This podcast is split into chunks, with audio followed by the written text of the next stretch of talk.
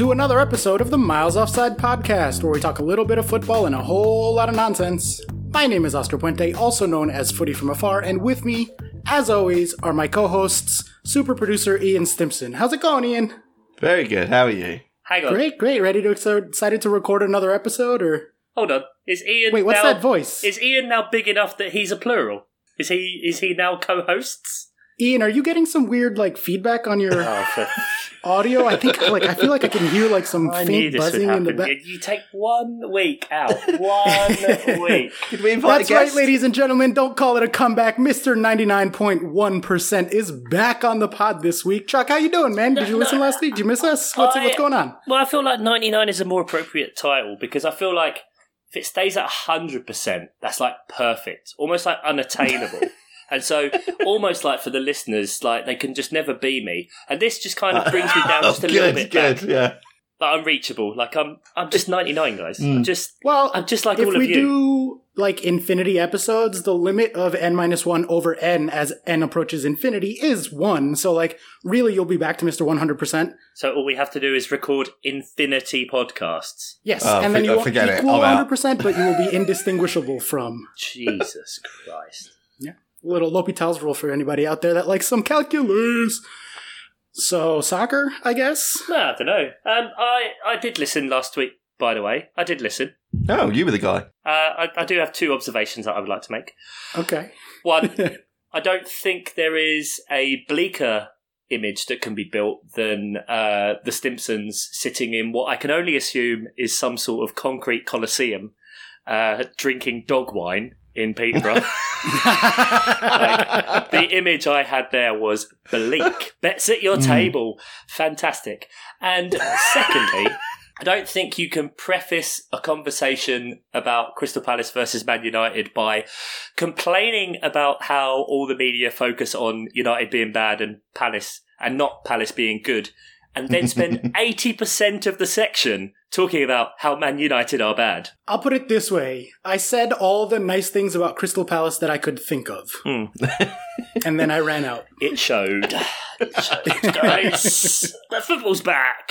I'm back. Uh, it's, it's it, it- we missed you. Obviously, we talked about you every five seconds. It's like my brother likes to say that whenever like Emily's out of town for a business thing or like visiting her sister, I just sit around moping and I'm like, Emily really likes pizza. Emily really likes movies. Emily loves this song. And they're like, yeah, we get it. Shut up. You miss Emily. And I feel like me and Ian did that last week. You're like, oh, Yeah. Chuck would say this. Oh, Chuck would say that. By the way, jingles are my thing, mate. Step off. Tanks off my lawn. Yeah, I, I tried, mate. I know you did. Thank you. Yeah, I tried to stop him. It's not for everyone. It's not for everyone. I was doing it in your honor. I'm not trying to steal your thunder. Hmm. Everybody knows you're the jingles guy. Mr. But Bojingles. let's go ahead and jump in to the main portion of the podcast now that we have gotten our introductory banter out of the way. If you are joining us for the first time, thank you very much. We are happy to have you on board. We are one American and two Brits. We mostly say sarcastic things and talk about soccer a little bit. If you are returning and or told a friend to come back, we super duper appreciate it. Thank you. We love you. Hope you're having a great time or as good of a time as anyone can have in 2020. And we'll start things off as we always do with our Rapid, rapid, rapid fire news. Our top story this evening, gentlemen, we start off with the big ones always on this podcast. We have Hollywood stars Ryan Reynolds and Rob McElhenney. I don't really know how to say McElhenney. I don't know how to say his last name. Are interested in inventing in investing in Wrexham, Wrexham. the mighty mighty Wrexham. Where is Wrexham? Oh wait, is this the one that we talked about? And I said it was near Wales because it had weird vowels in it or weird, weird Yes. consonants. Yeah, very good. Yeah, it's in Wrexham. It's a bit weird. I do wonder if it's linked to because Ryan Reynolds replied to a tweet from 2012 uh, from someone This talking is about good. Wrexham and Ryan Reynolds being there, and he just replied saying, "I've been waiting eight years to reply to this tweet." So I don't know if that's what linked, but if that's the seed which links to uh, two incredibly funny uh, and attractive men um, buying Wrexham Football Club. Um, it's madness. I love it. Absolutely love it. Yeah, it's it's always sunny in Wrexham, right? Is Mm. it? Probably not. It's in the UK near Wales. I'm assuming that it's actually yeah, not. it's always rainy. All right. Well, enough about s- not sunny towns in almost Wales in the UK. Let's move on to the next story. We have good. Luis Suarez scoring twice and setting up another on his Atletico Madrid debut.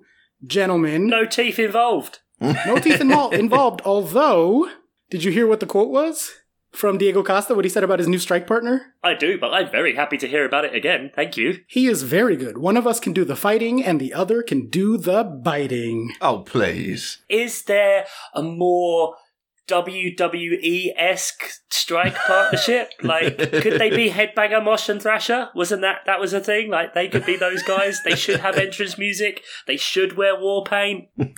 Has there ever been a better shithouse front two than that? Like, genuinely, I, I only know football from the last 15 years, but like, you know, th- there was hooliganism and bad stuff in the 80s and 90s. I gotta imagine that there was a front two that was just biting and Oh, kicking yeah. all over. Yeah, probably, but I don't think there's a front two that could also back it up by actually just being very good. Like Barcelona are going full meltdown.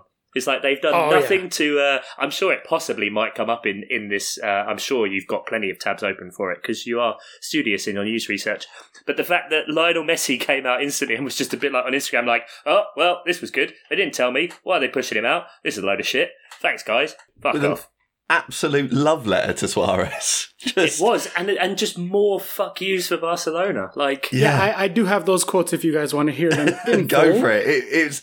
I mean, I worry that if you read this out, I might instantly get diabetes from it. But yeah, go on. Lionel Messi says Luis Suarez deserved a better send off from Barcelona, but that he is no longer surprised by the club's behavior. You deserved a send off, matching who you are, one of the most im- player- important players in the club's history, achieving important things both as a group and individually, not to get thrown out like you have been. But the truth is that at this point, nothing surprises me. that's a dig. It, not even thinly veiled. That's just straight up like f- a big middle finger. I'm sure it's I'm sure it's through very gritted teeth that Lionel Messi takes a million a week from Barcelona. he did score in their first game of the season, and I think they won. I'm pretty sure they won. So you know he can't be that mad. I get or like, is it even possible for Messi to play a game and not score? I mean, did I don't know if you saw the other thing on Twitter that was making the rounds, but they had like a a graphic of like teams that have scored the most against Pep's Manchester City, Mm. and he Yes. had the third most goals. He doesn't even play in the fucking Premier League, and he's still making the charts. Like Yeah. this Lionel Messi guy, pretty good. Man City could do with him. They sure do. But speaking of pretty good, let's move on from there. We're actually rapid firing through these rapid fires. We have Zlatan Ibrahimovic, AC Milan striker, has tested positive for coronavirus, but he said he's going to kick its ass, so it's fine. It, it- it- it made a poor decision going up against Zlatan, I think. Yeah. It was a shame, and I don't know. It's possible Ian might edit this out because I'll, I'll probably ask Sam if he if he doesn't mind if I say it. But uh, Patreon listener Sam Danby has uh, good links through all of Scandi football, and it turns out that uh, his mate was due to play uh, Milan because he plays for Bodo Glimt. Question mark. It's a team Okay. with a slash in it. Right, uh, two names. Yeah, whatever. But they were playing AC Milan in like a Champions League or a Europa League qualifier or something, and Zlatan got COVID the day before, so he couldn't. Oh. He did. He got to miss out playing Zlatan, which would have been an immense claim to fame. I mean, if he really wants someone to karate kick him, you know, if he's disappointed not to play Zlatan, I'm happy to ho- go over and just kick him in the face a few times and put on a wig and pretend I'm and say, just say like, "Dare to Zlatan, I am Zlatan." I don't, I don't think it was the violence. I he feel was like after. you're getting confused between the previous news article about Costa and Suarez with the kicking in the face. Oh man, I, there was a storyline in the X Men comics in I think the '90s, might have been the '80s, Sure. Where a disease from the future came back and it killed humans and most mutants. And the cure, um, this is going somewhere, I promise. The cure to that virus Was was, yes, it was Zlatan. No, it was Wolverine. They infected Wolverine, and then his like healing powers made basically an antidote or whatever. And I'm wondering if that's what we're trying with Zlatan here. We're like, oh, you know what? His like crazy Zlatan energy is going to cure coronavirus. Let's just give it to him, and he'll figure it out. I mean, fuck it. What else have we got? Not much. There's nothing doing. I wouldn't want to give him the satisfaction. I'll be honest. All right, well, let's move on to our next story. We're rapid firing through these rapid fires. Uh, we have a quote from a Sky interview with Kurt Zouma, Chelsea star Kurt Zouma. It's just some funny quotes, so I just want to say them and you guys can bounce off. It's food related, so you can relate. Oh, okay. I, re- I will report anyone at Chelsea who has pineapple on their pizza. I hate coleslaw. I tried it once and I th- almost threw up. He also loves dipping a ham sandwich into hot chocolate. Which of those three should we talk about first? Okay, just a second because my internet dropped out there, so I didn't hear anything until you came back with pineapple on pizza and ham sandwich in hot chocolate. I genuinely didn't hear anything before that. So, what are we talking about? Kurt Zouma. Kurt Zouma said some weird stuff in an interview. Do you, Chuck, as the resident chef and food expert, accept pineapple on pizza as a thing that you're allowed to do? Yes, I accept. I like pineapple on pizza. I like sweet with savoury. I can, yeah, I'm on board. I don't want strawberry in a burger, but pineapple on a pizza I'm good with. Are we blowing past? I mean, coleslaw. Yeah, I get it. Like the packet coleslaw that you get that's like a sandwich spread ish, whatever. Like that's a bit minging, but you can get nice coleslaw because it's just some veg in mayo, which is basically an American salad. Um, if you're from Minnesota, maybe. yeah, I, Not on the coast so much. I feel like the buck stops with ham sandwich in a hot chocolate. yeah, that is that is odd. Dipping a ham sandwich in anything is weird, but chocolate?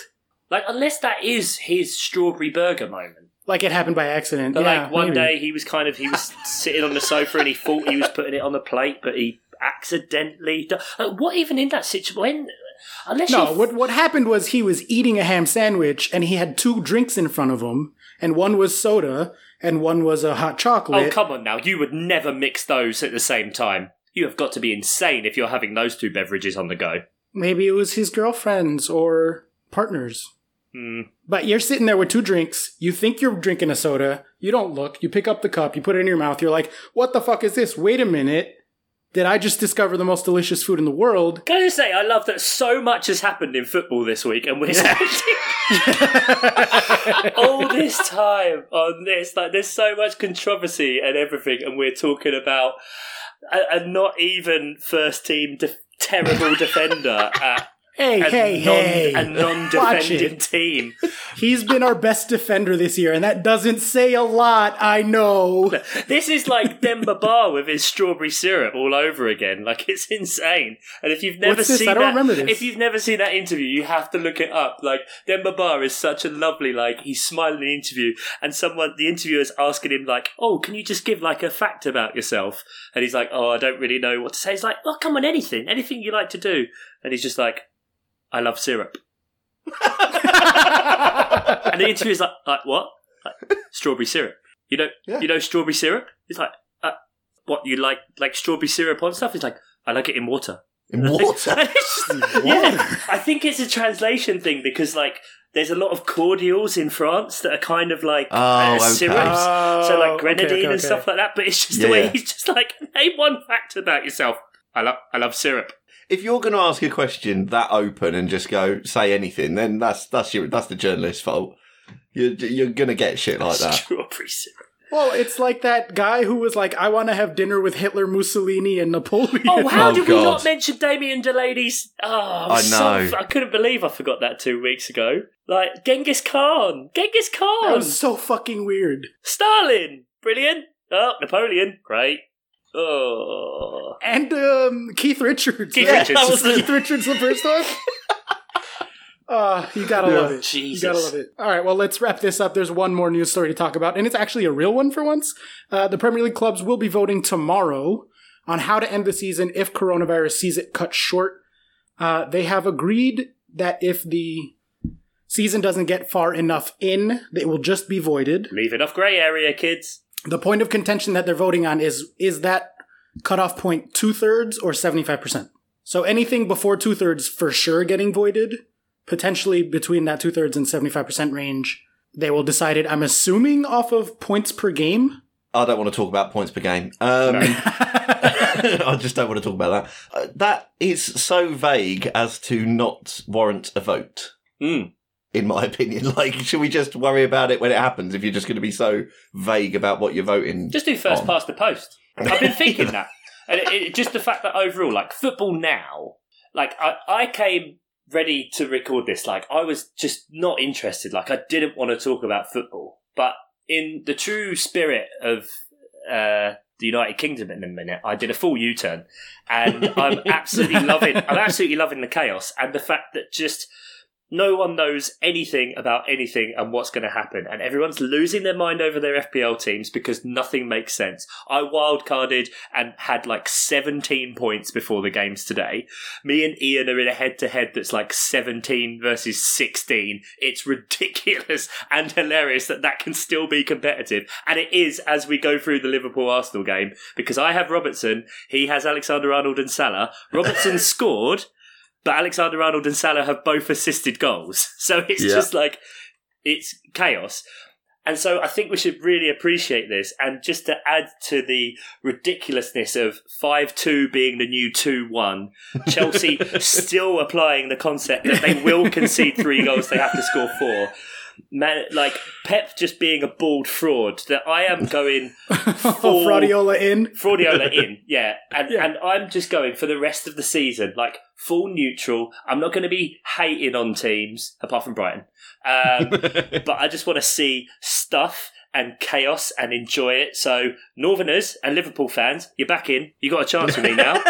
Hey! I just I just want to see stuff. And in terms of like my one craziness, and just for a suggestion, what if because we've got this stupid handball rule and no one likes it, and we could go on for hours, but everyone's fucking bored. Can I just suggest a better rule that would change football forever and just make it hilarious?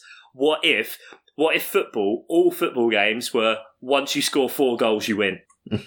First Fuck of yeah, all, I am on board with that. Chelsea are like already going all out attack anyway. Yeah, exactly. And like, if you score four goals, like you're shit. That's it. Game over. Poof. And so it doesn't matter if it's three three, but and it's like next goal wins because you just get so much more excitement. And goals are the best bit. But no one wants to see this many penalties. So let's just have goals. Let's go four, four and out. Job done.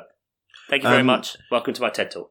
is there still like a 90 minute time limit on the game, or do you have to get to four goals to win? Um, no, it's still still normal time.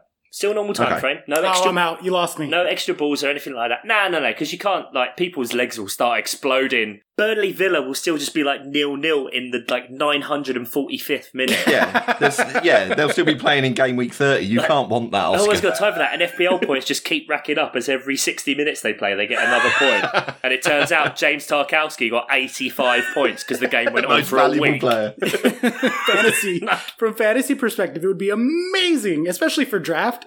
Just pick up all the relegation contenders. Like fuck. All right, shall we do this in a semi-organized way and get into the matches? You guys. I could do. I was just so excited to be back and just like, just wanted stuff. Curious though that the week that Palace have a particularly disappointing and frustrating match, you're like, you know what? I'm a neutral now. Uh, I'm a neutral. I will say this: I don't, I don't think it was a frustrating match, but I think some of the stuff that happened, like the match was really good. It was, and like Everton were very good, and Palace were giving as good as they were getting for a while. We can go on about the penalty thing, but like I've made my peace with it. We, there was the ridiculous one that Palace benefited from the week before with Lindelof. Ward's Ward's one is insane. Like it, it just really is the same as Eric Mhm. Dier's. Um, uh, there was another one in that game where I think it happened to Lascelles. Dier had the same thing happen to him just before that, which was exactly the same. A Carroll header. That one wasn't given. Um, I think I saw one in the Chelsea match. Calvert Lewin's one. yeah, it was, was, like a, a one. Calvert Lewin's one was insane because it was like it hit him on the arm, but he moved his arms in front of his chest as if to chest it, and then it hit. And you're like, well, under the laws, he's not making his body bigger, but his arms are in an unnatural position because no one, unless you're pushing your boobs together to like. I was get thinking the same thing. You're just trying to show off his cleavage. yeah, unless you're trying to get a bartender to serve you quicker, like that's not uh, that's not a natural football position, right? And so, like, and everyone's going to go on about referees and all this bollocks, and yeah, they're shit. They've always been shit. So changing the laws and making them do stupid things, like it's not going to change anything. So I don't think that's their fault. Yeah, I'm I'm on board to just get this conversation out of the way because it comes up in like half of the matches this week. Yeah. Basically. So let's just talk about the fun side. Let's talk about the fun side and how football Well- is like. You should it, this. We should actually be enjoying this. We shouldn't be hating and picking on the one thing that's really bad. We should just be focusing on the fact that no one knows what's going to happen, and it's great. Yeah, I mean it's pretty fun when they're scoring 743 goals a weekend. It's I'm, There's going to be enjoying 300 penalties this year. Yeah, 283. They're on pace for 283. Yeah, and the, and the record is like 112. All right, listeners, let's take a deep breath. We're gonna do this like we're saying our vows. Okay, repeat after me. As a mop listener, As a mop listener, I understand I understand that this is not VAR's fault. that this is not VAR's fault. VAR is only showing us VAR is only showing us that the rules have always been broken. that the that the laws The- the have laws of the been game. laws, yeah, the laws. Thank you. Um, so obviously this new handball rule, right? It's really, really fucking dumb. And I get that like they're trying to make it have less room for interpretation and just be like black and white. This is what it is, this is what it's not. But they're just going in the wrong direction with this. It's it's it's fucking terrible, right? Like and and like you you know, it's gonna fuck you over one week, like you said, Chuck, and then next week it's gonna help you. So it Hmm. kind of washes out, I think. But it are we gonna get used to this after a while? Do you think they're gonna have a conversation coming back and being like, oh fuck, we gotta change this? Because like three or four managers this Nah, weekend were like, we encourage the league to revisit this rule as soon as possible. it doesn't change. It won't change. The, the law will not change. That is that is a simple fact. It won't change, and they'll still operate the same way. But we have had this where certain things have happened with regards to, and it was like three seasons ago, and I'm sure we mentioned it that when players kept getting pulled down in the box or like pulling shirts was getting penalties, and there was about six penalties in the first couple of weeks, and I'm pretty sure Everton were actually on the receiving end of like three of those or something stupid. I, I have it in my head, but then it's just that if there's enough in the law that the referee can still interpret, they can just they can just stop giving it without changing the law because there there is that intrinsic kind of quality built in that there is meant to be a balance of hard and fast rules and uh, consistency, and then the, the common sense kind of element. It's, it's a difficult balance to strike, but it just seems to be far too heavily weighted on. I don't know, like. Is this what anyone asked for? I don't know. But I guess the counterpoint to that, I've seen a million people on Twitter being like, oh, just make indirect free kicks in this situation and this crazy thing in that situation, and coming up with like really convoluted systems around this new issue that has arisen. And I guess my question is like, fundamentally, is there any way to define a handball rule that will not lead to some sort of controversy? No, because it's been made more black and white because VAR is able to look at every incident now.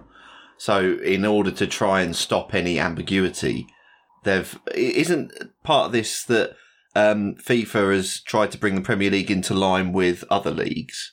Um, there was a directive that, well, directive is very official, but um, said to the I Premier it, yeah. yeah, said to the Premier. Yeah, it might be IFAB actually. Said to the Premier League that they had to bring themselves more in line with what other uh, top leagues Yeah, were doing. so this is what's been the case in like Italy and and Spain, I think is what I was hearing other people say. Germany was first. I think that Germany, because this was in, in the World Cup, Germany adopted it straight away. So they're in their third season of it now, going into the third. Italy and Spain took it on last year. Hmm And so the first season does see a massive spike, and then the second season it kind of starts to level out a bit if you go by just a sample of the German, like the Bundesliga. But the problem is, is that this rule applies to all levels of football. Like that's what they want, and they want this law in place the world over. So like, then without VAR, how does it get implemented in terms of those things? And it's like, if you start bringing in laws that can only really properly be enforced with video assistant technology, is it fit for purpose of the game? Are you then just trying to create a separate elitist level beyond what there already is in terms of financial uh, acumen and blah blah blah blah blah about how the game is played? Because especially like I don't know enough about the law. Like why would these same things be given for free kicks?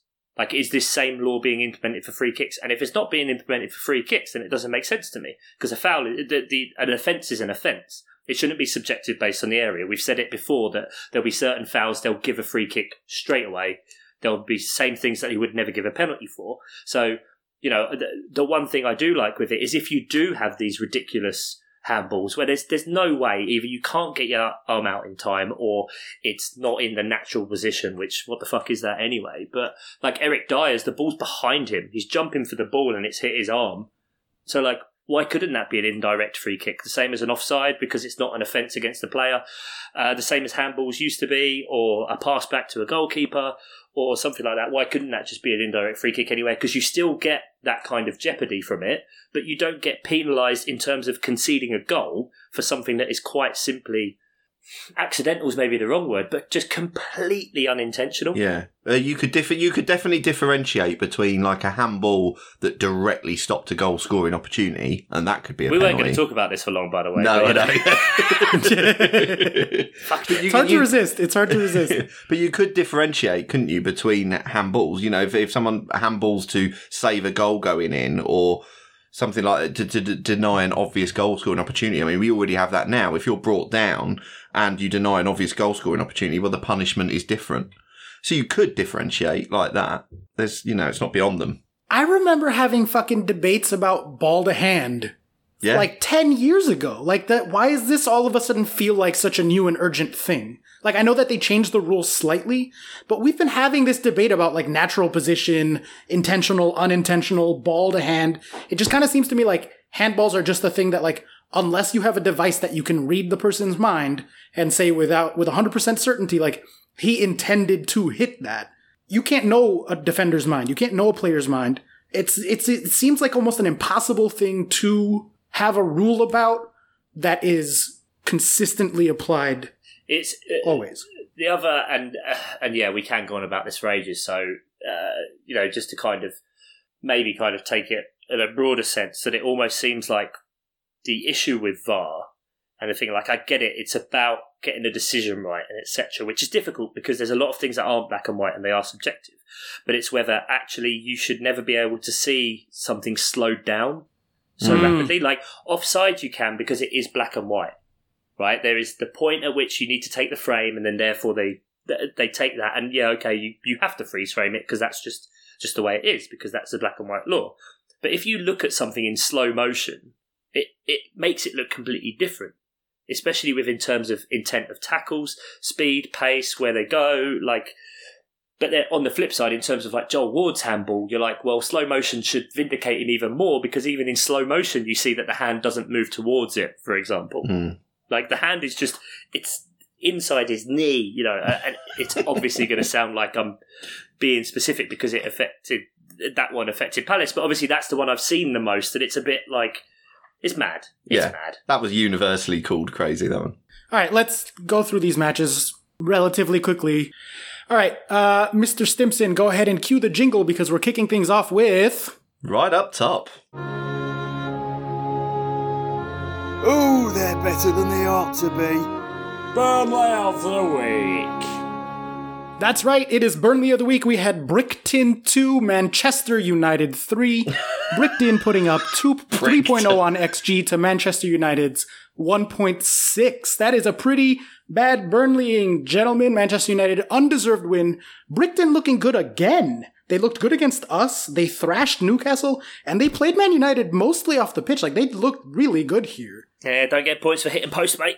Oh, they set the record. They set, they literally set the record. That's fucking brutal and hilarious. Cause fuck them. But When you've got Lewis Dunk on your team, mate, you're always, you know, You're always in danger. You're at, you're at a one goal deficit. The man, the man's got five own goals the other year. Like, you know what I mean? um, does the XG count if it is after the full time whistle? oh my god, yeah, that's that to me. That's the like jump out thing. I just kind of wanted to wait till we got to that. But what a fucking crazy ending! There was a goal to make it two two. What like ninety fourth minute? Yeah, 92nd minute? late enough. super late, like after 90. And then the fucking absolute scenes. So for those of you that missed this, the match, you know, Brighton score a late equalizer to make it 2-2 after playing Man United off the pitch mostly, blah, blah, blah.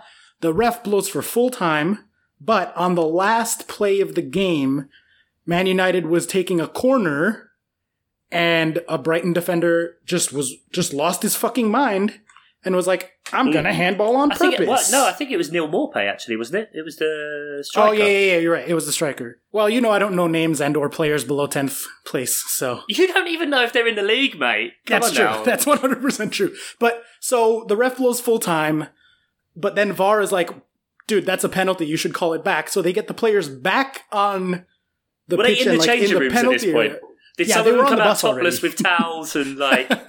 that did happen in Germany once, where Yeah, the match was did. like over. The players were like off the pitch completely, and they had to bring them back out just for one penalty.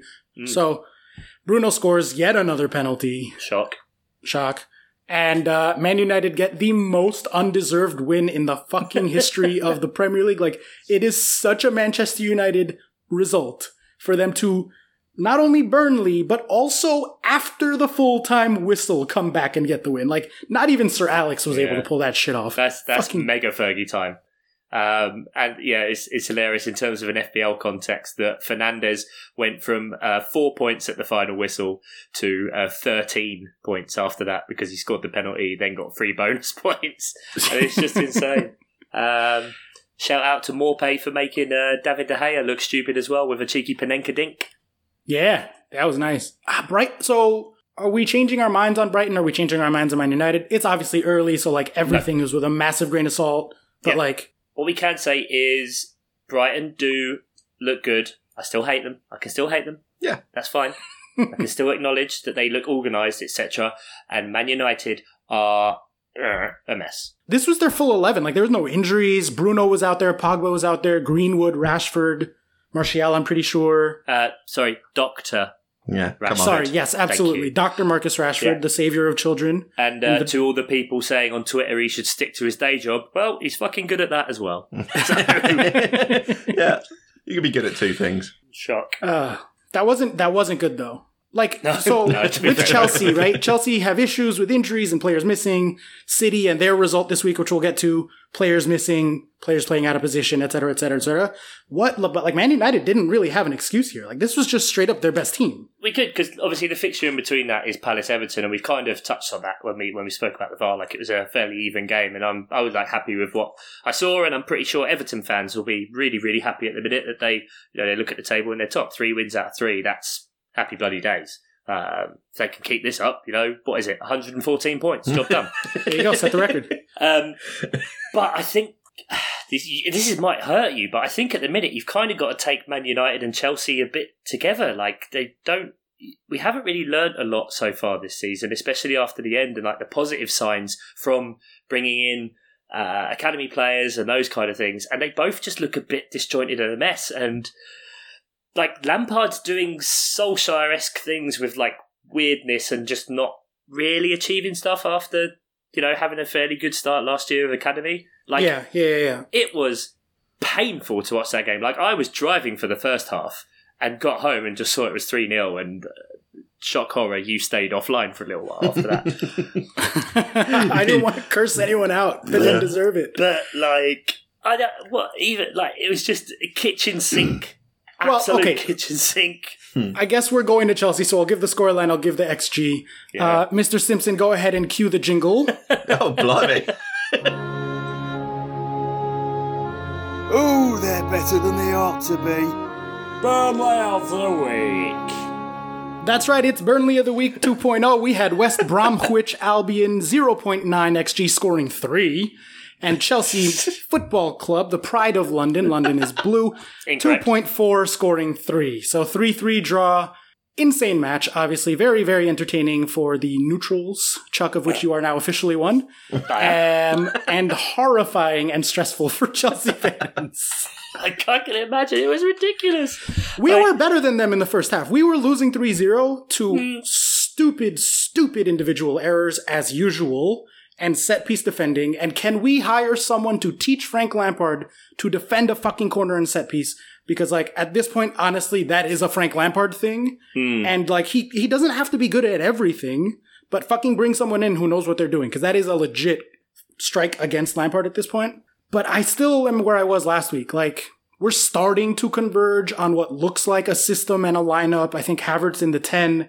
He had two matches playing in the 10 spot this week. He had four goals, two assists, five shots on target, fi- six key passes or chances created or something. Like, he had an amazing two games at the number 10.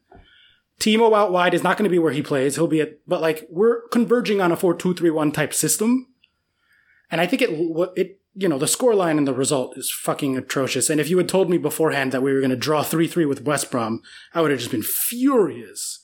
I don't know. I think you would have you would have taken it because then you knew you would have got a point. Like you were going on for a fair like about a day and a half saying like I hate playing West Brom. I don't like it. In fact, Oh. I'm sure you said last week on the pod that you like you hate it. You hate it. It's a bogey team, and it was just mad. Like three 0 and just failings. I mean, Thiago Silva plays like yes. he is a 36 year old man. Like, just, just that's it. Like, I believe 37 now, actually. Oh, really? What? Like that, that game aged him by a year, or but and it. I mean, it. On the one hand, I really like the fact that the three goals came from Hudson Odoi, Abraham, and Mount.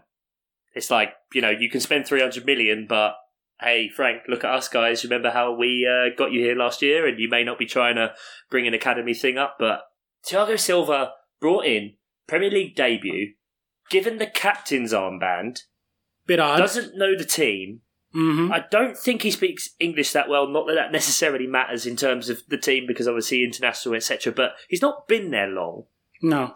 and it's kind of like, and, and it kind of links to the City game as well, which was another just absolutely fucking ridiculous result and fantastic for Leicester. But when for me, if someone's got the captain's armband, like, and they get subbed off with like half, two thirds of the game, like that's a management failure. Like Yeah. you don't you don't make someone your captain and then it's like, well, you're off. And it wasn't like Azpi came on and he gave him the armband. I don't think. But if if it's someone Um, I can't remember. yeah. Anyway, who cares if I'm right or wrong? Fuck it, no one check me. Like it happened with Fernandinho in the Man City game. Like, if you're going to give someone your armband to be your starting captain, like they need to be a fucking leader. And if you've selected the wrong person that can't organise your team and lead by example and do it, then that's a failure of the manager. And that's why you know Lampard is kind of showing a few kind of inexperiences, and Guardiola seems to be kind of a bald fraud. Um, yeah. not to exactly. sidetrack you enough, but I don't know how much you want to pay for it. But it was hilarious taking off Thiago Silva to put Giroud on and having Giroud, Abraham, Werner, Cal- Callum Hudson-Odoi, Mount, Havertz, and Kante playing in a front seven. Yeah, it was it was aggressive. So yes, yes, it was aggressive. Yes. Obviously at that point they knew that West Brom was just going to camp out and they just needed to get talented attacking players on the pitch to try to score. And it worked. We scored 3 goals. But like at that point in that second half you're giving up on a system. You're giving up on like anything because there was not going to be a back and forth. It was very obviously going to be West Brom trying to con- trying to defend a 3-0 lead for 45 minutes. And you know we I I remember Mourinho doing this against PSG in the Champions League at some point, where he, like in the last ten minutes, if you're desperate and the other team isn't looking to do anything, they're just looking to defend. You throw every fucking striker on the pitch, and you're like, all right, get in there and like do some hmm. shit. Fuck tactics, fuck a system. Just just go do stuff. And I, I feel like that's what a lot of the second half was. But I'm interested to know what you think about because you're saying throw everything at it, be aggressive. I thought there was a lack of directness about Chelsea's play, even in the second half. Like they've seemed really narrow and happy. Like obviously West Brom were playing incredibly deep and filling the penalty area, and it was you know they were camped out. But Yeah. at some point, I felt like there needed to be some adaptability and get a bit of width to Chelsea's play and try and get some crosses in and just do something different because it seemed like you were dinking the ball around in the middle of the park, getting it to Mount outside the penalty area all the time. And th- Yeah. it felt like a bit of a lack of directness, even though you had so many, as you say, attacking players on and were, Yeah, because you there needed was no to, real throwing everything penetration at for a long time, was there? Yeah. But it felt like mix it up. the second Callum Hudson-Odoi did something and went direct and played a one-two, like it, hmm. like something happened, and it was. And basically- Callum looked good. And th- and I said this last week, I think. I don't know. I don't know. You can tell me if I did or didn't say it, but that Callum is the natural winger. So when Pulisic and Ziyech are hurt, he should be starting. And I said that I wanted that. I don't know if I said it on the pod or if I said it in the text. And so when he when I saw this lineup, I was pretty happy at the start of the match. And took a turn. I don't know. I, I'm not like I'm not going to be upset that we like. I'm frustrated that we got Burnley'd, right? Because obviously we just we wrecked them on the XG and we scored three, and we still only have a bunch of players missing. Like blah blah blah. I know it sounds like I'm making excuses, but that's more reasons. But that's okay. Um, but I do think there were some actual legitimate reasons to criticize Frank Lampard in this game. Yeah. I think Right, okay. specifically starting Christensen next to Silva was a huge mistake. Yeah. Christensen is also very slow, and the two of them should never be playing together as center back pair. Um, we have three other center backs who are much, much, much faster, and one of them should have been the person that started. I think having Thiago Silva on the left side of the center back pair next to fucking Marcus Alonso, who is not going to provide any kind of cover for an old slow guy, Captain was another mistake. and he got the hook at halftime. I don't know if you guys heard this, but he stormed off to the team bus and refused to like come out. And Frank like ripped into him, and the Chelsea insider the, at the Athletic was like, a lot of the players are pretty sure that Marcus Alonso will never play for Chelsea again.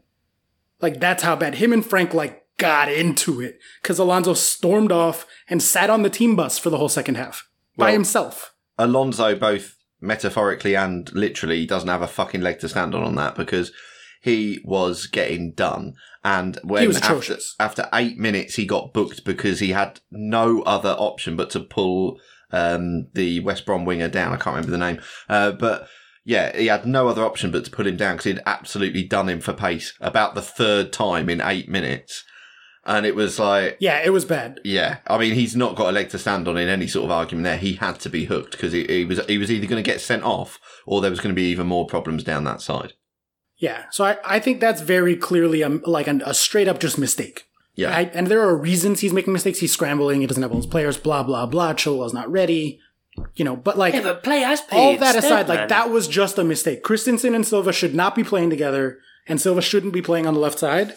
But other than that, like I think it was like playing Callum and Werner as the wingers while Pulisic and Ziyech are out. I think is the right call. Putting Tammy back in there instead of Giroud, I think this was a good match for Tammy. I think also long term we should be giving Tammy minutes, not Giroud minutes, because we're either going to require we're going to need to rely on Tammy in two years, or we're going to need to sell him for as much money as we can get. And either way, giving him minutes is useful. So. Mm-hmm. Yeah.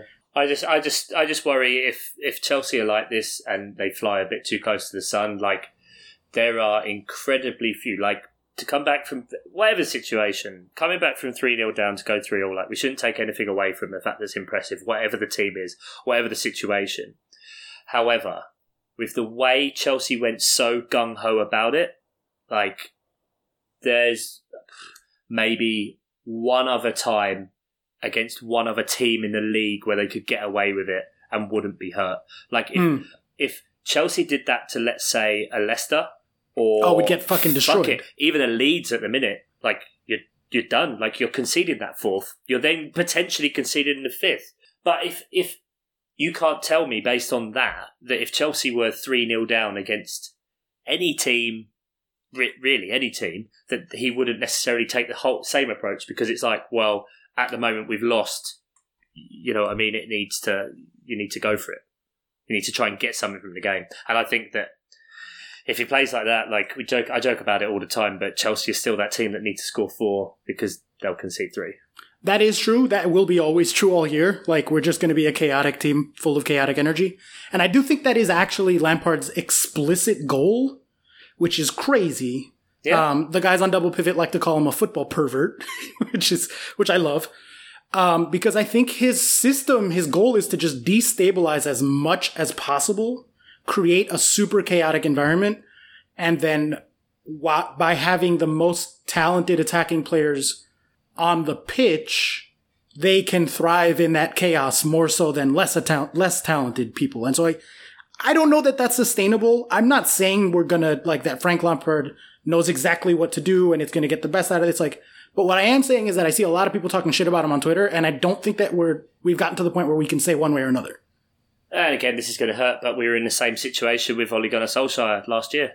You Yeah. know, I don't. I don't think there is putting aside playing ability and whatever personal connections you have and potential biases, even from myself and Ian, in terms of you know naturally just being around you and being so passionate and stuff about Chelsea, you have a sympathy towards it. But if you step back and look at, at it objectively, is that at the minute is there much of a difference in situation? He had a great year last year, but he also had no pressure. None. Yeah, Now the pressure's on, not just in terms of he's got the start of the season, but then all of the investment in players as well. Oh, absolutely. I mean, we. I, I, I said this in the preview pod. There should be massive expectations, and if he fails to meet them, then he should. There should be consequences. I don't know that he should get fired necessarily mm. if we don't do the right thing this year, but like, it's bad. It's bad, and he deserves as much criticism as possible. I'm just saying I don't think we're at that place yet because like we haven't seen Pulisic, we haven't seen Ziyech, we haven't seen Chilwell, we still haven't seen the new keeper. Like we might be going out to sign Declan Rice to get a more defensive mid in there. There's mm. just a lot of moving parts, mm. and we haven't been able to.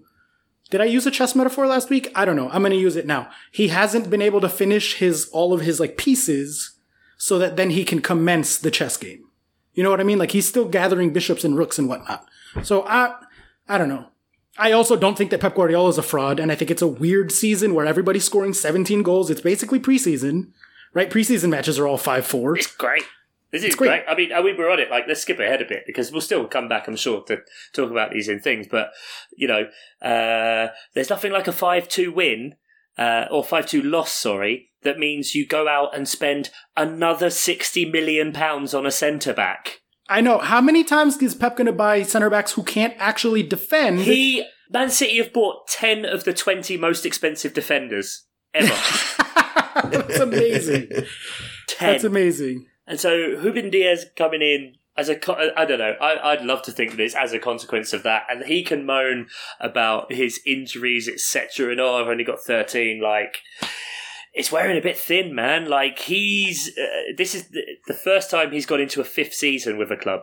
Mm. He did four seasons with Barca, four, se- four seasons with Bayern. And now he's going into his fifth season with Man City. And you just wonder if, if there aren't, isn't enough of a refresh, does, do City potentially now suffer in the same way that Pochettino Spurs did, and they're all Uh-huh. just they're all just a bit done. I was Bold, ready to come on here I'm and make a totally- similar I'm take. Totally on about neutral. Like I'm, I'm totally for it. Like I'm cool now with Liverpool winning the league again. Like they're just gonna, right, well, settle they're down. gonna do Okay. their shit. Like fine, fuck it. Like get all the pain in one go. there are kind of multiple things going on. Um, I I agree. I was ready to kind of come on with a similar take to what you just said, Chuck. I do think that like the losses that City have sustained in terms of personnel in the last couple of years might actually be starting to catch up to them. I know we're two games into the season and grains of salt and all that, but like hmm. you can only ever go with like my gut kind of says that this might be a thing that's happening. And my gut kind of says that like losing Yaya and Kompany Kompany There's no leaders in that team. yeah, like not only leaders, but also guys that like are really level headed in high pressure situations. Exactly. And I don't know, I don't see on this team who that is. So what was his start? His starting defense was something like Mendy, Nathan Ake, Eric Garcia, and Kyle Walker. Yep. Like Kyle Walker's experience, fine, but he's always been someone who makes bad mistakes. And what he gave away at least one penalty for Vardy. I didn't realize till today it was three penalties uh, in the game as a whole. Those were And- legit penalties too. That wasn't Yeah. even like Yeah. they got VAR'd. Like it was just No bad. bullshit. Done. Referee gave it like no players contested any of the three penalties. They all just went, yeah, Yeah. yeah, we fucked it. Um, but so across that defense, you had you had nothing. Like Ake's just come from a, a relegated team. Like, yeah, he got a goal. Great. That's that's good for him. That'll be good for his confidence. But he's not a leader in there. Um, Eric Garcia is now rocking the Petr Cech look after he got knocked the fuck out by Ederson. So they probably don't really like each other. And they just Um, signed another center back anyway. So he might not he might be the one that misses out. Otamendi's gone now, which is probably a good thing. Rodrigo, Rodrigo's like so hot and cold, it's insane. Fernandinho was given the armband, but given the hook. Um, you had Sterling. Mahrez scored a cracker of a goal. Oh, Mhm.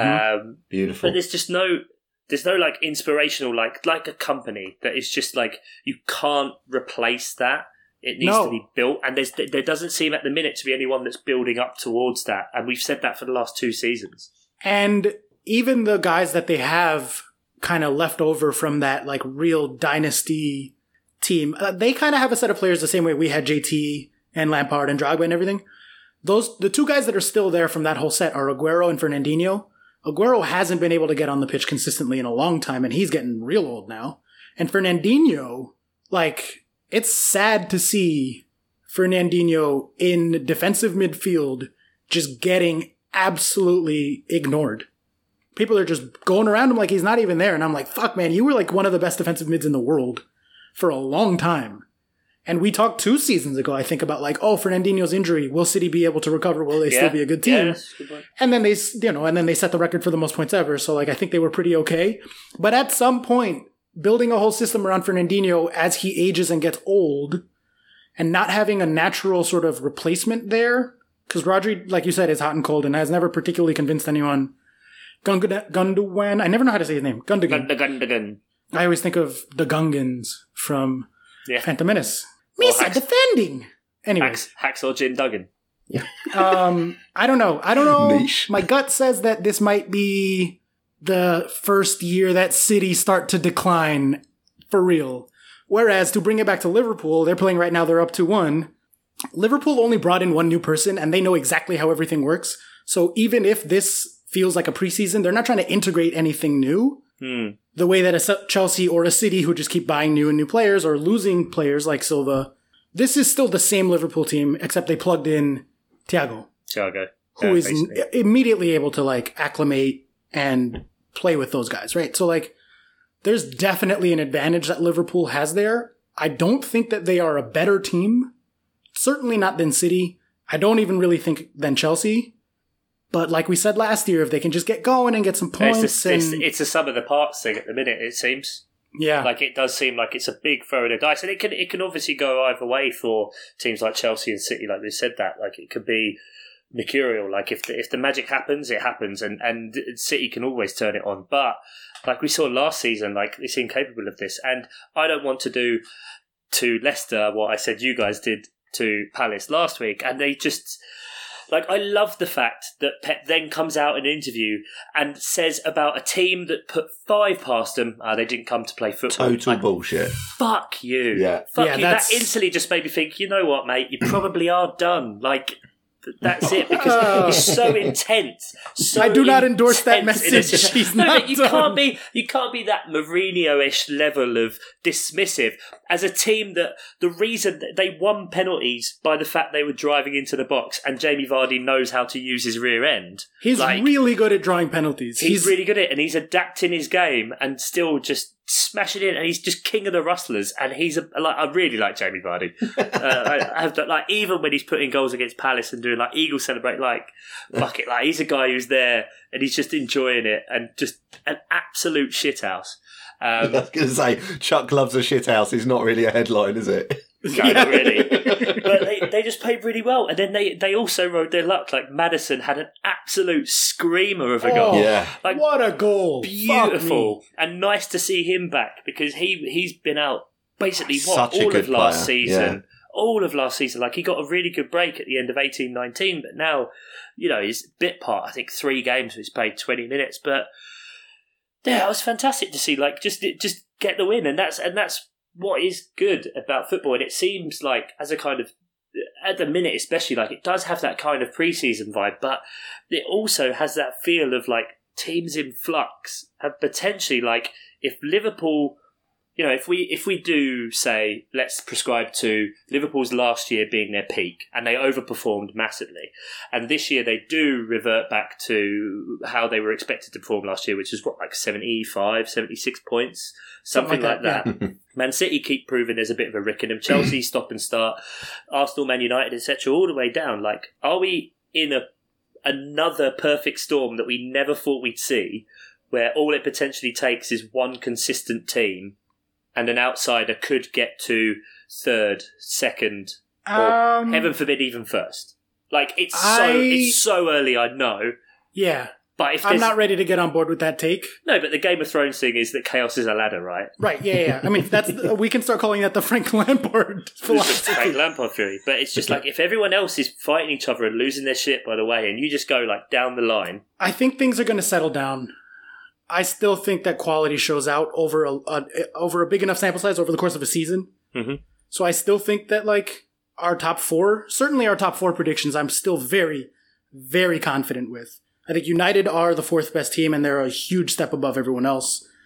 I think City and City are the best team, and then Chelsea, Liverpool are two A and two B. If you look at the numbers, Liverpool are two, and Chelsea are very far away three. If you're looking at like narrative and traditional sort of punditry and that more conventional wisdom, I guess. Um, but I'm, I would say I'm not at all ready to get on board with that take. But the longer this goes on, and the games are going to be so fucking crowded this year that it's going to be a chaotic season, that is not certainly not out of the cards. I mean, it's already, it's already mental. Like to kind of swing in summary, like Sheffield United, and this might have gone under the radar. I don't know from some people, but Sheffield United have had three losses. Right? They haven't scored Yeah. a goal. They haven't scored a goal. Not one goal. Yeah, I didn't even notice that. You're right. That definitely flew under the radar. You know, like Fulham and Burnley. Yeah, okay, they've got no points, but at least they've got some goals on the board. Fuck, even Palace are scoring goals. For fuck's sake! Like we're already we're already like thirty percent of the way to last year's total or something. Um, West Ham just put four past Wolves. Yeah. And like a deserved four. The XG on that is 3.1 to 0.4. Like Wolves just got played off the pitch. I didn't watch that, but like that's a fucking damning XG line. Are all the Wolves players just looking to the international break when they've got to go play for Portugal? Like, at this point, does Conor Coady speak Portuguese? These are all the questions we need to find out. Because if he doesn't, He's fuck, on the gonna, outside, he's, gonna, he? he's gonna start to feel homesick, surely. Like, he's, he's just like. And he's like, I just want to go back to the Algarve. He's never been. he's never been. He's playing in a Portuguese kit, and I, I'm pretty sure now all they need is, I think it's another centre back, and they can uh, field a 4 3 3 that is all Portuguese. But yeah, there's just some absolute madnesses. Like, no one, nobody in their right mind, anyone, and I include West Ham fans in that, would ever suspect that that game would go uh, 4 0. 4 0. And, and Raul Jimenez scoring an own goal. Like, wow. you West know, Ham I mean- fans would have said 4 0, but in the wrong direction. Think, Yeah. if anything, they know their team. Yeah, everyone would have. You know, you, you've got Leeds that. Oh, fucking Bamford. He's still a bad FPL pick. He's still a bad FPL pick. I will die on this hill. He heard us talking about his XG last his XG numbers and how he's like demonstrably bad at finishing last week, and then he was like, oh, "Fuck those guys! I'm gonna keep scoring." Hey, you know, spite is a is a powerful Yeah. uh, fuel. Um, and then obviously Spurs fans can feel really hard done by because they had, I believe, 834 shots on target That's right, Mr. game. Stimpson. Go ahead and cue the jingle. Oh my god. Oh, they're better than they ought to be. Burnley of the week. Because we got a Burnley of the Week 3.0. Tottenham won, Newcastle won. Tottenham scoring 3.2 on XG to Newcastle's 0.9. 1-1 being the final score. there. Right, but I'm pretty sure about 0.75 of that is the penalty that they scored at the end. like something about that. Oh, yeah, right? yeah, yeah. It was 0.2, I think. That Yeah, was yeah, their 'cause- one shot on target in the 95th minute. Efficiency. yeah, exactly. because I was following the XG updates on Infogol live, and it was like 0.2 going to the very, very end of the match. Like it was not good for Newcastle. and Spurs just couldn't put the ball away. I mean, Harry Kane. Harry Kane looks good at the minute. Like he's adapted the way he plays. The fact that he has dropped back a bit, and Jeff Pedder has pulled up on this, and it, it pains me. Although I'm, I'm happy if Kane just keeps getting assists because me and Jeff have a bet as to who will score more goals this year between Kane and Batshuayi, which which is going really well for me so far, considering Batshuayi's played 30 minutes. In the three games he's been eligible for, and game four he can't play in. Um, it's a strong start. Roy. Um, but yeah, Kane dropping back in some sort of like Harry De Bruyne role? Question mark? He's talented enough. He's so talented that he need all he really needs is to figure out a position where his physical limitations after a horrendous run of injuries will not hinder him from being able to contribute to a level that someone of his massive talent because I talk shit about him all the time but I have always said that he is unbelievably talented someone of his talent should be able to contribute somewhere. And I just don't want him to turn into a Mesut Ozil where it's just like, look at this talented guy. They can't figure out where to use him because of X, Y, and Z. Not that I give a shit. Fuck them. I hope Spurs lose every game for the rest of their lives. It was fucking delightful having watched the All or Nothing, being able to picture their sad, Nothing. pathetic, dejected faces in the dressing room Absolutely after that match. I was like, you know, Mourinho just came out and was like, "We can't be good guys. Fucking shit, man. Fucking hell, man." I love that. Insane. But that's uh, that's kind of where the Bale comes in. So now though, because obviously Bale's out for about a month, all they're saying about Son is, yeah, he's gone for months. Like, he's done. Mm. Like they may as well send him back to fucking military service. like his hamstring exploded. Um, Yeah. From But what if he I just hear. had enough motivation, it would sti- it would stitch itself back together, Chuck. He just needs to have the passion and the Yeah, motivation to get out of that injury training table, Yeah. the physio's room, whatever the fuck they call it. He just needs to look at his hamstring and shout at it. You don't want it enough, and then it will just it will just fix itself. Well, I guess my take that they might be transferring him out and him and Mourinho are on the outs is no longer going to come to fruition, or who knows if it was true or not. We'll Right. never know. because he's there's no way he's getting transferred now. They've still got about a billion matches this month. Fuck. Everyone does though. yeah, but but Chelsea aren't going to like the far end of Eastern Europe. like That's they true. they were lucky that the Leyton Orient game uh, was cancelled, really, because then it was just a they got a rest day as opposed to going to Macedonia. I think there's a good chance that Spurs sent Zlatan over there, sort of paid him to go over to East London and just open mouth kiss some players and uh, infect Leyton. Orient. We just really don't want to play this game. Please, guys, please, anything. But yeah, that's uh, that's one to look on because now if that means that if Kane has to push back up as the focal point, do we then see the same right. Kane? No good. He doesn't. Ha- he just doesn't have the explosiveness anymore. He just doesn't. He should turn into Cesc Fabregas because he's got the passing, he's got the vision, and he's got the situational awareness. Many, many offside. All right, and let's wrap things up with the obviously the most important match, and we're gonna go ahead and set aside like an hour for us to discuss this. We have Fulham zero, Aston Villa three. No, I'm kidding. We don't give a fuck about this match. Did either of you watch this? I didn't watch it. No. No. Yeah, Fulham sucks. Predictable. See you later. Yeah. Arr. Should update you guys as we are recording. Liverpool Arsenal is happening. Liverpool are up two one in the 78th minute, uh, and Lacazette has wasted an alarming number of very dangerous chances. I don't know if you have that in the background, Ian, but Yeah. Had half an eye on it, and he has been substituted and looks very upset with himself. should be rightly so. Yeah. So hopefully Arsenal, ugh, gross, can do something in the next 12 minutes. But I am watching Liverpool and City and not other teams. And so I was pretty delighted to see City lose and I would love to see Liverpool drop some points. All right. Well, that's, that's, that's more than enough about soccer. We're not a soccer podcast. We are a food podcast and a socks podcast primarily. so let's go ahead and jump to part two of the podcast where I am no longer in charge of hosting duties. I am going to kick back and relax, put my hands literally behind my head, and someone else can take over. and that's going to have to be Chuck because I've I'm in the middle of moving house and I'm currently recording this uh, from my in-laws because I'm living with them for a few weeks. Uh, and I have watched very little football and done no work when it comes to listener questions. Oh, so you definitely you definitely haven't looked at your FPL team. You Oh, I've, I've got the live thing up now, mate. I know there's two points between us. uh, uh, four four points. Or have you got your have you got your bonus points cheating? Yeah, At? yeah, yeah. Let's have a look. okay. So Um, well, no, there's three points, I believe. Alexander Arnold's on for three bonus points. Robertson's on for two at the moment. I am currently four points ahead of you. So that's three points. I've So got I it. Two, I've got it two points after my hit, but okay, that's that's interesting. Hmm. Um, I've got, yeah, I've got you on thirty three and me on thirty one, and that's because I took a four point hit. What must be one of the worst points hits I've ever taken? Well, I Um, mean, I'm on 33 points and I fucking wildcarded, mate. So Yes, that's true.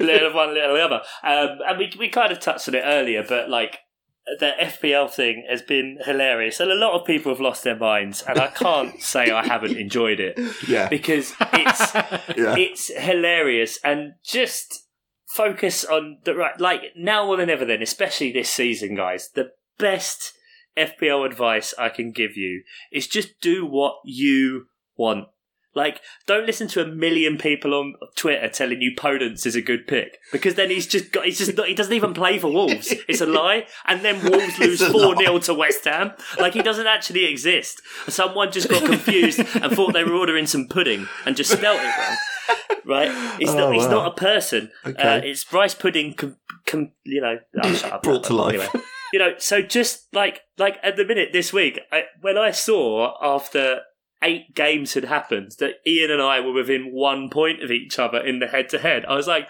brilliant. That gives me energy. And to be honest, like even though of course I want to beat you this week, absolutely, like. If I lose to you this week, it will equally be hilarious because you just have to have gallows humour with it. So if you're going to go on Twitter and record a video of yourself, and oh, of course pop your top off first, um, just just course. maybe have a just maybe have a think before you press record because everyone's just laughing at you. No one has any respect for your credibility Oh, whatsoever. dear. It's fantasy football. Chill. Chill, man. Just enjoy it. Ride it out. Play your way. Go Oscar. Go Sir Hits a lot. Fuck it. yeah, and, and if you are just going to have people laughing at you and don't take your opinion seriously whatsoever, just start a podcast. Start a podcast. Like, clearly, that's the way to go. Start a podcast. No research necessary. None whatsoever. I have even better advice than that, Chuck. Hmm? If uh, the best thing to do with FPL to enjoy it is to quit. Don't play FPL. Just stop. Just don't. It sucks. All right, no but one likes it. but still be responsible for a team, and then when that team doesn't do that well, you know, you can. Uh, excuse you. The stats robots have like way more points than you guys. You're on 16, right? Well, well, the way I've got it at the minute is I've got it that I'm on 31, Chuck is on 33, and the stats robots are on 42 net oh, right, because of the minus four. because of the minus four. Yeah. So there we go. But that's enough about FPL. Um, so we've got listener questions. Um, shock horror that uh, Jeff Pedder, uh, resident punching bag and Tottenham fan this week, just said, uh, just talk about pancakes. Uh, Let's talk about pancakes. other Patreon Rob Heppenstall just said, uh, still can't stop that weird Carmen Sandiego song that Ian sang from popping up every now and again. I think that's probably been about 20 episodes that he's gone, Where in the world's Carmen San Diego? Come on, San Diego. So are, what- are we going to talk about pancakes though? Oh, sorry. Yeah, could do. I'll I'll redirect Jeff's question to a um, one that's more conducive, perhaps, to the three of us discussing on a podcast, and I will say, What, what, what is less? What is more conducive than talking about pancakes? Like we can, do you guys, if you could only have for the rest of your life one of these three, would you choose waffles, pancakes, or French toast? uh, pancakes. Waffles. But he's not talking about bird's eye potato waffles. I know. Yeah, that's what I was going to say. I, I like waffles. Bec- I'm going to go with waffles because I only ever have them on holiday and they're delicious. Because we just don't really do that, do we? Yeah, we don't really have waffles, or then like French toast isn't as much the same here. Yeah, but I say pancakes. I think even bad pancakes, like even basically raw pancakes, I can still get on board with. Yeah, just drown them in syrup. That's all you need. Strawberry syrup. Pancakes are a vehicle for syrup. Somehow, even more so than waffles, which have little cups for syrup built in. I'm still like, mm, pancakes need more syrup. to be fair, I can get on board with that part, especially if you can cut it in a way in which that it means that the whole the cell of the uh, of the The waffle, waffle. as it were, is still containing a substantial amount of of uh, syrup as it reaches your mouth. That's good. If you can, if you can cut along the lines, get that grid shape going. It is an ordeal. It is an ordeal. I think I'm going waffles though, honestly. I've never been into French toast. It's too sweet for me. I'm not trying to have that much sweet at breakfast. Stimmers, where he says as he drowns his pancakes in syrup, cornstarch syrup. Stimmers, where are you at on this? I yeah, I mean, like I say, I love I love waffles as a delivery system for hideous amounts of sugar. Um, so yeah, I would I would go waffle. Um, pancakes, I really in a in a break with tradition. I really like the like American style big thick fluffy pancakes. Oh, how do you guys do pancakes over there? Nah, they're just thinner, Yeah, we just tend tend to have them thinner, more like crepes. more like a crepe. Yeah. Okay, okay. Yeah, but I do really love the sort of American fluffy Yeah. pancakes, blueberry syrup. Sign me up. Anyone whose preference is putting lemon and sugar on it. Oh fuck It's that. like some of the fucking. You know, I like some basic bitch shit, but fuck off. That's not even a thing over here, so. There's your pancake chat. Um, Patreon, Nate Whittam. Producer. Producer. Producer, Patreon, yes. Nate Whittam. My apologies, Nate. Uh, he's got a girlfriend. Hi, Nate's girlfriend. Um, asks, It's unusual car? among our pure community. The, our, our, our Patreons are very, very, very lovely, handsome, and attractive, and intelligent, and uh, oh, Desirable God, you were doing, human you were doing beings. so well till that sigh. I couldn't remember the word You desirable. sounded so okay? sincere until that sigh when you No, I like, was trying "Oh, to think of the word desirable. I love those people. They're all wonderful, wonderful human beings. They're all great guys. Even Dave. Um, Nate Whittam, producer Nate Whittam, producer and girlfriend haver Nate Whittam asks, Girlfriend possessor. "What car? not possessive, No, not like no, that. absolutely. I hope she's not listening. They're not things. Come on. Sorry, Nate. Uh, what car would you drive on an empty autobahn? So, if you could have one car, because famously the autobahn, uh, or at least large sections of the autobahn, there is no speed limit. Uh, so, what what kind of what car? Ian, would you take the uh, the superb out there? Just uh, open it up to Oh. ninety three. Let's open her up a little bit. Really let that one point two roar. It's it's a 1.6. It's fine. Apologies. um, I have. Have either of you driven a Tesla? No, I have, yes. I've been. Oh, you've driven one. Yeah. yeah, I thought Oscar had actually. it's fucking great. That seems to be the obvious obvious choice. I haven't driven one, but the idea of just having that instant torque and then just getting up to ridiculous speed, and then when it crashes, blame it on the autopilot. That's always an option. I mean, I've, I've weirdly, I got picked up with one that was an Uber once. That was Oh, really? really, really weird. Wow. Yeah. Um, and I noticed that, that there was instant torque. But the only thing is, it's like, it's almost like a car that when you do open it up, you want to feel something. You want like a noise. Yeah, you miss that. I think, I mean, I, I think I know what Oscar's going to go for because, like, it's probably both of our favourite cars. And it, I probably, I've always wanted a Mustang.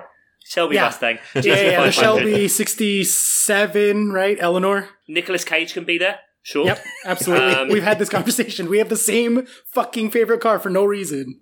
just for the fact that you can still like you could put your foot down and get like a V8 and just like "Brrr." Surprisingly, even though that's my favorite car, that is not the car that I would choose for this question.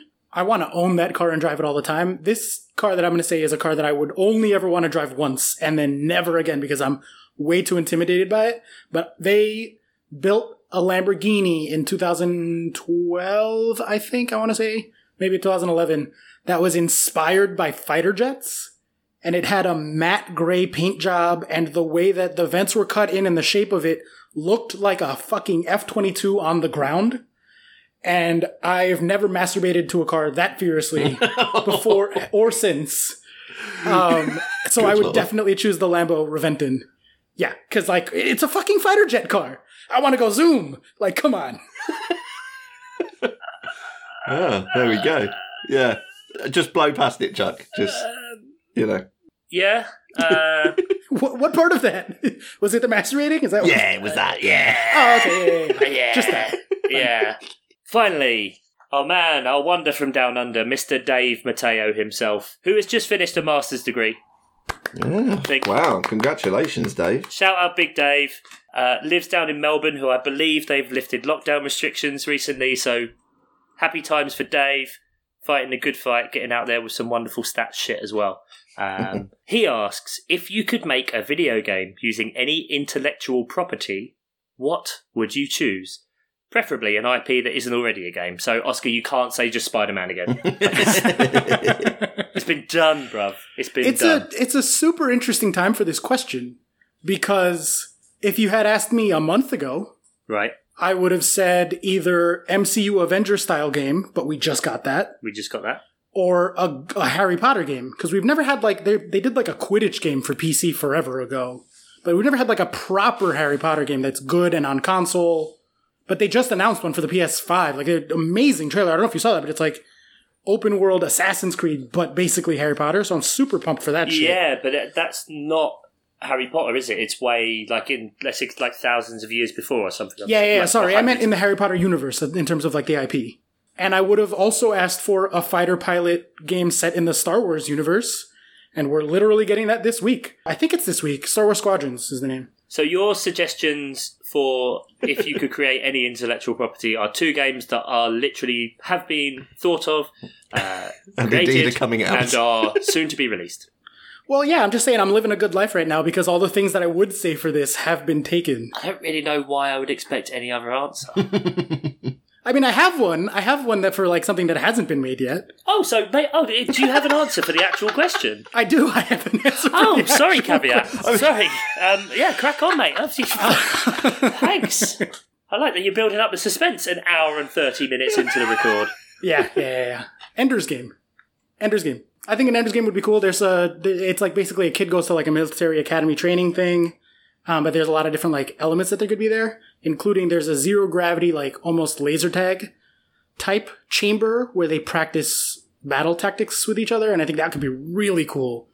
Doing like first person shooting in space in like full three dimensionals instead of just like flat the way most first person shooters are. So I guess I would go with Ender's Game. What about you, Chuck? Though you have you have a lot of video game opinions. Um, yeah, I'm starting to get into more. I'm quite excited that Crash Bandicoot's coming back as well, even though Oh, it's going to cost yeah. about 50 Old school. quid um, for the new one, but it does look wicked. And most of what I buy ends up being remakes or re, you know, redos. Uh, play a lot of Rocket League, naturally. Uh, I've got Tony Hawk, but I think, and it's it's weird because it is a video game, but it's in a book and they made a film. It's like the Ready Player One universe. That kind of thing would be Oh. really cool if somehow. I mean, I'm not talking about going mental then with more haptic stuff, but just having that kind of VR ish with the the niches because like the film the film's okay. Like I, I don't want to be one of these people that bangs on and says the book is way better, but like genuinely it is. But that's just the medium lends itself more to more details and the the ridiculous amount of niche kind of um 80s 90s nostalgia um the kind of comic book nerds be that also manga anime all all kinds of things that goes in there that there really is something for everyone in there and it's a fantastic read. Not a very long book either and like very engaging but i'd love something like that because you can just like connect to it and create a character and a persona and, and have that kind of RPG element, which basically every game has now anyway, but add in the aspect of like you could potentially create your own world in a No Man's Sky kind of version of and discovery, but also have the point that like it's about games and adventuring and going out and, and finding shit and shooting stuff, or it can be anything like that. Would just be really cool for me. I would play I that think- for sure. That sounds cool. That wraps about wraps us up for listeners. So if I did listener stuff Hmm. this week, Ian, do you want to Oh. take us through the fixtures? I suppose I could do that. Yeah. Should we like just let's U turn it? Let's let's 180, baby. It's in vogue. Game week four kicks off with the mop derby. Chelsea. Oh, wait, that's the early Palace. kickoff. It's the early kickoff. Shit, I need to phone in sick next week. Just so you can watch Pulisic score a hat trick on you? Do you really need to see it that bad? He loves I the t- match against No, Palace. I told you he does, and it would just be typical. Um, but I told you this. It will be a 72nd minute substitution and a Pulisic brace. Fair, fair. That's- okay. Let's let's cover. Let's be reasonable here. Yeah, very possible. And then the second game is two informed teams. You got Everton, Brighton. Mmm, that's juicy. It is, yeah. It could be good that game. Uh, game three is Leeds, Man City. Um, Mm. There is potential for any sorts of craziness happening there. Any scoreline is possible. Yeah, literally anything. Uh, game four, Newcastle, Burnley. Give that a miss. Yeah. Um, and then Sunday. To be fair, they, is that that's because most people are at like if you're going to get people out of the pubs at ten o'clock or like before, that's the ga- that's the game you put on because no one's staying until the end of that. Get them out even before Yeah, that. yeah. Bo- Boris had a word with the Premier League right there on the fixtures. And then on Sunday, there's six games, which means we've got some simultaneous kickoffs. It means you can't watch every game. Furious. Uh, Leicester, West Ham. Uh, Southampton, West Brom. They're both playing at the same time. Uh, Arsenal, Sheffield United. Wolves and Fulham, both playing at the same time. Then Man United, Spurs, in what could be very interesting. And the last game is Aston Villa, Liverpool. There is one match I would watch on Sunday. Sunday is no good. Yeah, but I mean, at the minute, it doesn't really matter what game you watch. Yeah, like, that's it could true. just it'd just be absolute chaos and mentalness and controversy and penalties and whatever. Like, fuck, imagine if Wolves lose to Fulham. Like, Yeah. They- Like- oh my god.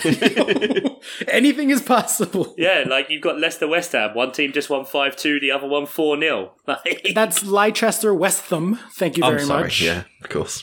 my Yeah. apologies. All right, well, that should do it for the pod this week. Thank you for jo- not check. uh, uh, don't, don't think it quite does it. Uh, because the Oh, Liverpool Arsenal Oh. game's just finished, hasn't it, Ian? yes.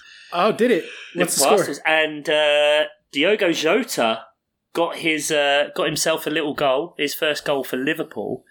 But it but it wasn't assisted by anyone, was it, Ian? New. And as it stands in terms of bonus points, What a fucking shit uh, hit that was this week. I'm absolutely furious about it. I, I, I love the fact that I've done the worst wild card in the history of my wild cards, Yeah. and I still beat you this week. It's hilarious. Ian, don't be mad about a points hit when Chuck wild carded to a garbage week. like, you should be happy that all you did was Oh take a my points hit and did Reece bad. James. How did Reece James concede three goals, get a yellow card, and still get one bonus point? crosses, actually. He puts in a million crosses. Speaking of oh. Ian's take before. you weren't the only one. There were a lot. There were a lot of bad wild cards floating around. But yeah, I'm upset Shout, to have shout lost. out Jeff Pedder. Yeah, I have, yeah. He's currently on 29 on his wild card. Oof. Oh, rest in RIP, Jeff. My God. Yeah. But there we go, Ian. I'm upset to lose those three points. Two out of three, and you are still about 17 points ahead of me. So it's still close. It's still achievable, Yeah. but it's a long way to go.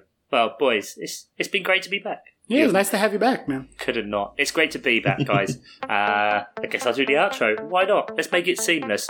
Thanks, Oscar. Thanks, Ian. Thanks, all you guys, for listening. Thanks, Patreons. Patreon.com forward slash Miles Offside Pod. Give us all your money. Take care, and bye bye. What a pro.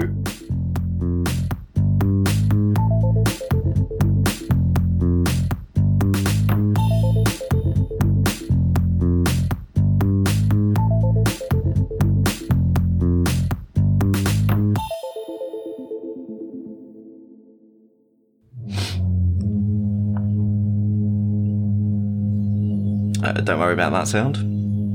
Why, what's that one? I was going to say, now I can hear a hum.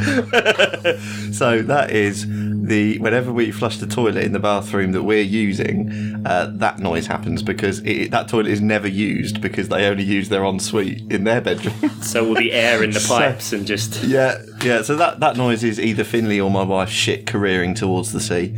Um, I've got no idea, but yeah, it does make that's that how it noise. works. Very nice. For, yeah, exactly, for about forty seconds. but anyway, yeah. That's good. Wonder how many times, if if that happens multiple times in the pod, uh, it, sh- it does show that you're on a high fiber diet I said in your, in your family. So Kelly just Well, we're usually me- pretty full of shit anyway, so Kelly texts me, flush is incoming. I put no worries. and she put, I just put, there'll be another in a minute. Sorry. I don't know was what just that means. mercy, a double Yeah. mercy flush. So it's both mercy in terms of smell and also in terms of notification for Yeah, you. I don't know on whether the that means they've, they've both been or whether her vegan diet is just catching up with this toilet. Get in. ugh, vegan diet, gross.